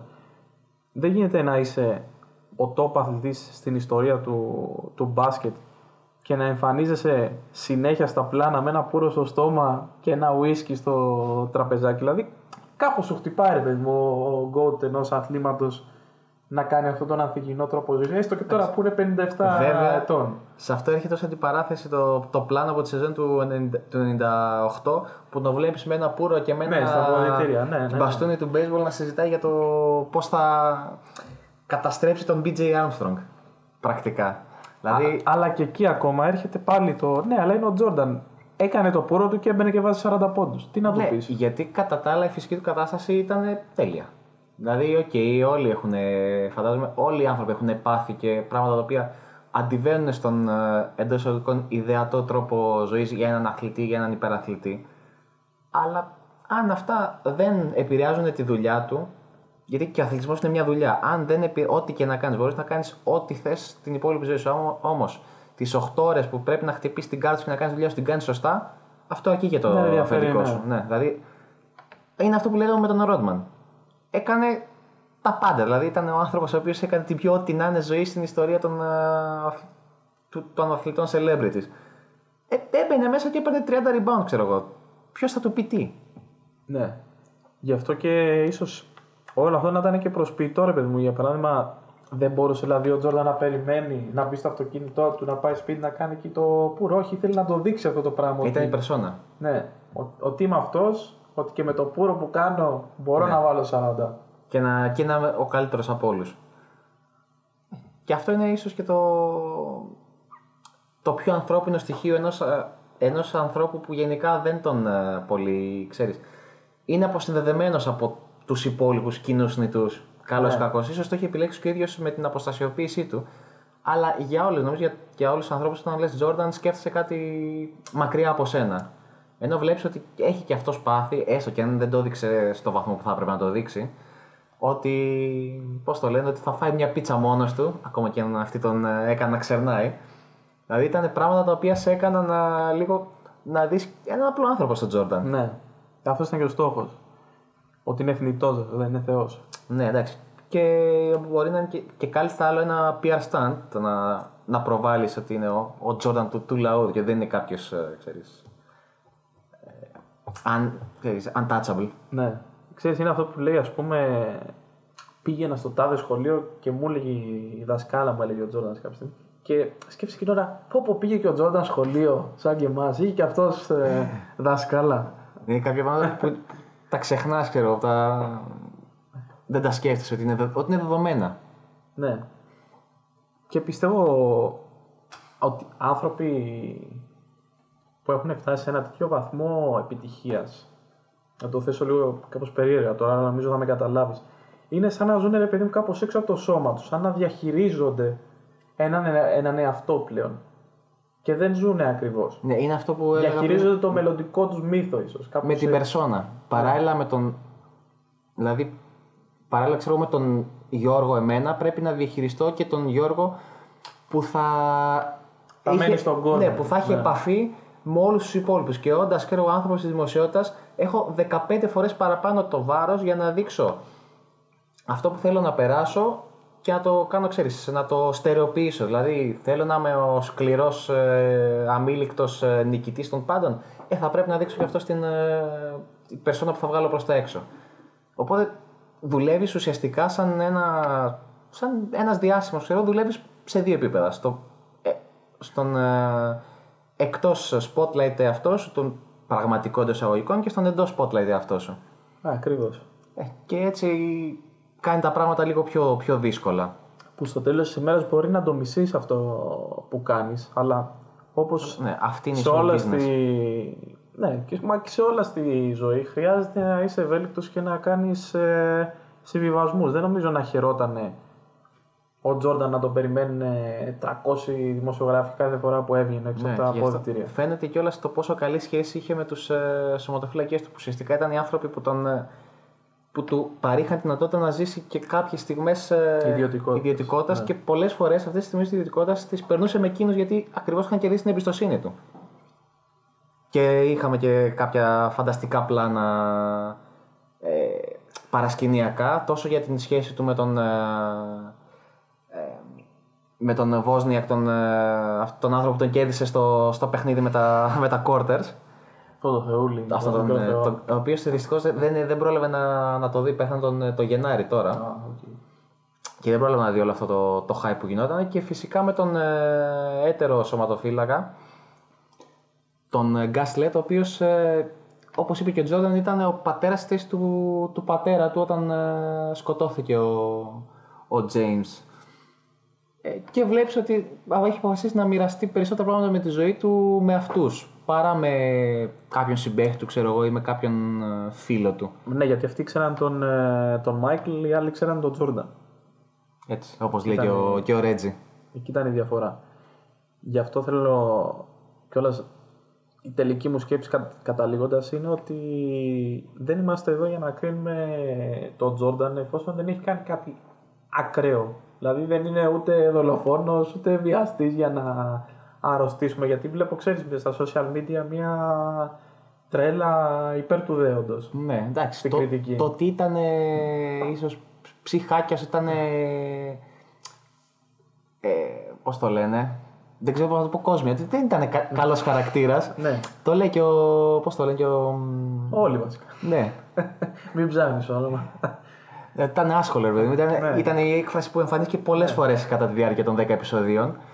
Ε, Είναι δεδομένο. εντάξει. Κόπανος. Ναι, μπράβο, κόπανος. το, το, το ξέρουμε. Ε, αλλά, οκ, αυτό Ίσως δεν θα επιβίωνε κιόλας.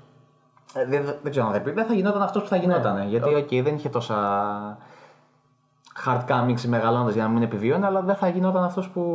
δεν Θα Ναι, γινόταν θα, αυτός, ναι. μπορεί να γυρούσαν, ας πούμε, αν ήταν στο ίδιο επίπεδο αθλητικά και να του λέγανε δεν ήσουν όμως τόσο σκληρός γιατί δεν ήσουν τόσο αποφασισμένος. Αυτά που λένε στον Πίπεν, ας πούμε. Πόσοι παίχτες είναι χαρισματικοί και δεν κάνουν καριέρα γιατί δεν, ήταν, ε, δεν είχαν το φωνικό αίσθηκτο μέσα, στο, Ακριβώς. μέσα και έξω από το Βλέπε γήπεδο. James Harden, ας πούμε. Τυχαίο. Ναι. Καλά, εντάξει. παράδειγμα. Ίσα πήγαινα στο Μαγκρέιντι που είχε, είχε και ένα skill set πιο κοντά στον Τζόρνταν. Τώρα ο Χάρντεν έχει μια, μια πιο μεγάλη απόσταση. Αλλά ναι, αυτό. Δηλαδή, αυτός είναι ο Τζόρνταν. Ε, και θα τον, δε- πρέπει να το δεχτούμε έτσι, okay, και το να τον σχολιάζουμε είτε θετικά είτε αρνητικά είναι μέρος της όλης ε, συζήτησης ε, που σηκώνει ένα τόσο μεγάλο δημόσιο πρόσωπο. Και προφανώς μέρος της συζήτησης που περίμενε και ο ίδιος. Δηλαδή δεν περίμενε ότι θα βγει και θα μπουν όλοι, ξέρω εγώ, μπράβο Μάικλ, ε, όλα τέλεια τα έκανες. Το Ναι. ήξερε. Πάντως, για να κλείσουμε σιγά σιγά τη συζήτηση, νομίζω ότι σε γενικές γραμμές αυτή η παραγωγή του έκανε σίγουρα καλό. Πέρα από το πόσο ε, σε έχει σηκώσει συζήτηση με τις παλιότερες ίσως γενιές, πλέον έτσι μάθανε ε, και οι νεότεροι ε, το τι εστί και στο γήπεδο ο Τζόρνταν και το τι, γιατί είναι τόσο μεγάλος ο Τζόρνταν. Δεν- Δηλαδή, άλλο να το βλέπεις από βιντεάκια στο YouTube και άλλο να δεις 10 ώρες υλικού το οποίο περιστρέφεται γύρω από αυτόν και να κάτσεις και να μάθεις. Δηλαδή, το να δεις όλα αυτά τα 10 επεισόδια και να κλείσει τα 10 επεισόδια με τα τελευταία 40 δευτερόλεπτα από το παιχνίδι με, τη, με την Γιούτα, του τι κάνει για να, κάνει το, για να χαρίσει το πρωτάθλημα, που βάζει το layup, κάνει το κλέψιμο και, και βάζει και το, νικητή- το νικητήριο καλάθι, είναι, μα, δεν ξέρω, κλείνει μαγικά τον, ε, την καρδιά του και, και αυτόματα τον, ε, τον ανεβάζει ακόμα περισσότερο. Ναι. Είναι σαν να σου λέει ότι εσένα αυτό πρέπει να σε ενδιαφέρει. Αυτά τα 40 δευτερόλεπτα, όχι το τι έχει κάνει. Ναι. Εκτός επαρκέ. Και βλέποντάς τα κιόλας συμπυκνωμένα όλη του την καριέρα σε 10 ώρες, βλέπεις και πόσο ιδανικά έκλεισε. Γιατί νομίζω και ο ίδιος απλά δεν ασχολείται με, το, με τα χρόνια στο, στη Washington. Έχει κάνει σχεδόν την τέλεια καριέρα. Αυτά τα, τουλάχιστον από την περίοδο του 90 μέχρι το 98. Είναι σαν, σαν, ε, σαν μια ταινία. Δηλαδή και να το έλεγε σε κάποιο σεναριογράφο, δεν θα το έφτιαχνε τόσο καλά. Και νομίζω αυτό είναι το όλο πράγμα που ανεβάζει ακόμα περισσότερο τον, ε, τον μύθο του Michael Jordan σήμερα. Βλέποντάς το και 20 χρόνια μετά. Και σ- σίγουρα δίνοντάς το και ιδανικά το ESPN με ένα φανταστικό μοντάζ, με ένα ακόμα καλύτερο soundtrack, το οποίο ήταν ε, επικό. Και με όλο αυτό τη συμμετοχή τόσο μεγάλων ε, προ- ε, προσώπων, που και είχαμε την απουσία του, του Μαλόν, ο οποίος δεν ήθελε να μιλήσει, αλλά γενικά έχουν μιλήσει οι πάντες. Ενώ τον είδες πάντως ε, στα πλάνα στις δύο χρονιές με τους τελικούς της Γιούτα, ήταν ο πρώτος που έδινε συγχαρητήρια. Ναι. Μπήκε μέσα και ακόμα και Αλλά μέσα τώρα στο δεν ήθελε, πούλμα. ναι, αρνήθηκε να μιλήσει. Κάτι είχε αλλάξει. Ναι, όπως και ο Brian Russell που εκεί εντάξει εκεί το καταλαβαίνουμε Καταλαβαίνεις γιατί, ναι. για ποιο λόγο; Αλλά αυτό. Πρέπει να είναι σχέση ανάλογη Κόμπε Μπράιν και Τζέλεν Ρόουζ αυτό το πράγμα. Ναι. και εκεί καταλήγεις στο ότι όλο αυτό ήταν ένα ντοκιμαντέρ το οποίο μ, θέτει τον πύχη για επόμενες δουλειές. Δηλαδή έχει πάρει, ίσως έχει ανεβάσει μια σκάλα από τα φανταστικά 30 for 30 του ESPN και τώρα λέει άντε να με. Ποιος θα με ξεπεράσει σαν ε, παραγωγή. Και δημιουργεί ναι, ένα προηγούμενο, ας πούμε, αυτό είναι μια τακτική της κάψουλας που λέμε, χρονοκάψουλας. Δημιουργώ κάτι τώρα για να το δουν οι άνθρωποι σε 20 χρόνια. Ναι. Αλλά πρέπει να έχεις ένα τόσο ισχυρό μύθο όπως είναι ο Τζόρνταν για να ενδιαφέρει ακόμα το πλανήτη το 2020 και νομίζω ότι μπορούμε να το δούμε. Υπάρχουν κάποιοι ελάχιστοι προφανώς αθλητές όπως είναι για παράδειγμα ο Kobe Bryant ναι. και από ό,τι ακούγεται είναι και στα σκαριά Ναι, γιατί υπάρχουν Κάτι πλάνα, τέτοιο. πλάνα από την τελευταία σεζόν. Βέβαια, η τελευταία σεζόν του Κόμπε ήταν το, το ακριβώς αντίθετο από την τελευταία σεζόν Ναι. του, του Τζόρνταν. Αλλά εντάξει. Ε, νομίζω τώρα θα ακολουθήσει το ESPN με ένα ντοκιμαντέρ για τον Brady ε, σε 7 επεισόδια. Οπότε εντάξει, θα έχουμε μάλλον από τον ένα GOAT στον άλλον. Αλλά ναι, τίθεται ένα στάνταρ το οποίο πλέον είναι πολύ ψηλό. Και αυτό είναι που μένει βγάζοντας έξω όλη τη συζήτηση, όλη την, την παραφιλολογία γύρω από το ντοκιμαντέρ, μένει ότι ήταν μια αρτιότατη παραγωγή. Ακόμα και αν ε, στο περιεχόμενο δεν συμφωνούμε όλοι στο πώς το διαχειριστήκανε. Αισθητικά και από θέμα στισήματο ήταν άψογο. Και νομίζω ότι χρειαζόμασταν αυτή την περίοδο. Ακριβώς και μένει σε μια περίοδο στην οποία χρειαζόμασταν ε, ερεθίσματα, ξέρεις, για να ξεφύγουμε από όλη αυτή τη γλυσούρα και την ε, μιζέρια που είχαμε αυτή την ε, περίοδο. Και, Και- νομ- ναι, και νομίζω το έτσι μπορούμε να πέτυχε. το κλείσουμε σιγά σιγά. Ναι, γιατί εντάξει, δεν χρειάζεται να σταθούμε και, και άλλο. Θα υπάρξουν πάρα πολλά. Ε, και έχουν ήδη υπάρξει πάρα, πάρα πολλοί που έχουν ασχοληθεί με αυτό και τι εμείς τη δικιά μας συμβολή και τη δικιά μας συζήτηση την κάναμε. Και έτσι μέχρι το επόμενο podcast, το οποίο υποσχόμαστε ότι δεν θα αργήσει τόσο πολύ όσο, το, όσο αυτό. Ε, σας χαιρετάμε. Αν φτάσατε μέχρι εδώ σας ευχαριστούμε πολύ. Καλή συνέχεια.